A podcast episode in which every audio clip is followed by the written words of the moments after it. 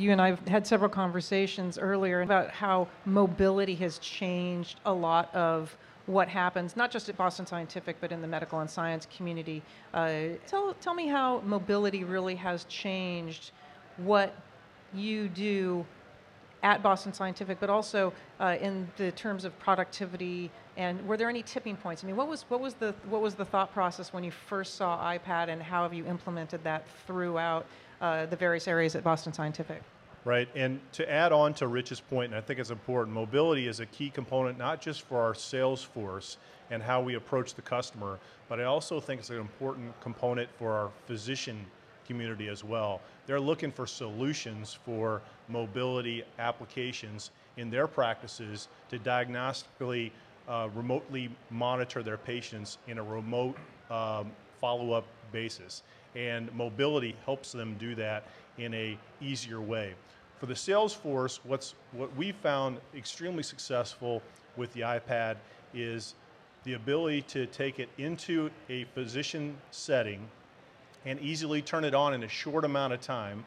Uh, so easy on uh, and a quick instantaneous response. One of the challenges that we have engaging physicians is the amount of time that they'll give us to talk to them. When they've only got 30 seconds, you need to engage them quickly. And our tipping point for us when we looked at the iPad was how fast you could turn it on, engage into a presentation on our devices, and immediately educate. Oh, that sounds like you've just saved an inordinate amount of time and are able to really present your products in a whole new way. What was that like for you to sort of deploy and get, get through that? I mean, was there any sort of resistance at first to actually using the iPad versus a laptop? Before I tackle that, maybe I could add on to Mark's, Mark's comments.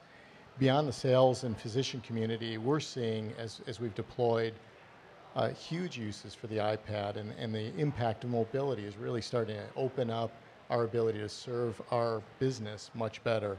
So, from our mobile executives who are traveling all around the world and don't want to lug around a laptop, need to be able to access email, to clinical reps that are working with in clinical settings and need to access information quickly and capture data, to our HR folks that are trying to attract talent. And the iPad is such a great tool for us to explain to people what we do. You can show the de- devices we make, you can show how they affect people and improve their lives and in a way that you just can't do by showing them the device physically because you can show how it works in the body. So the, all of those things combined have really taken mobility into a, another place for us in terms of its importance to what we do to serve our business. To your question about adoption, um, adoption actually has not been a problem at all for us. When we saw Steve walk out on stage with the iPad, uh, our, our team, the e-marketing team, the sales team, and the IT team, at the same time looked at that and said, aha, that's exactly what we've been looking for. Because all of the things that we've struggled with in terms of how to communicate. Now we can show procedure video. Now we can show how the device will work. Now we can serve up information quickly for people that we're talking to who are very short on time. So we saw with this device the fastest uptake of any solution we've ever deployed. It was a matter of a couple of months before we saw uh, everyone logged on and really utilizing it to their, do their jobs, and another two months before those same sales folks in particular were demanding we stop give them their laptops and convert everything they do over to the iPad. So it's really been great, great take up.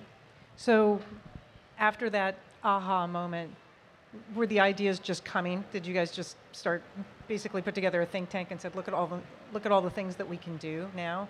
And what were the first things that you that you started with? How did you you know?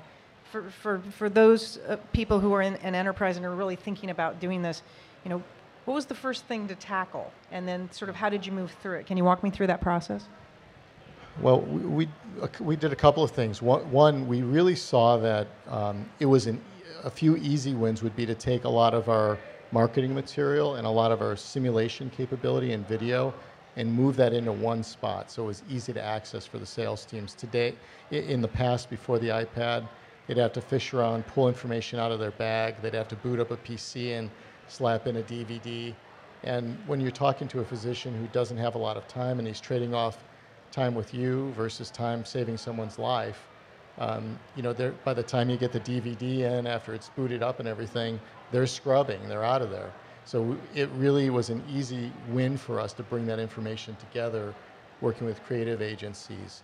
At the same time, while we were doing that, we began building a product roadmap, looking at what the needs were. As we, as Mark and I partnered to get iPads out into the field, we learned a lot from that in terms of what would the sales force need to do their job better, and also what would they need in order to get rid of their laptops altogether.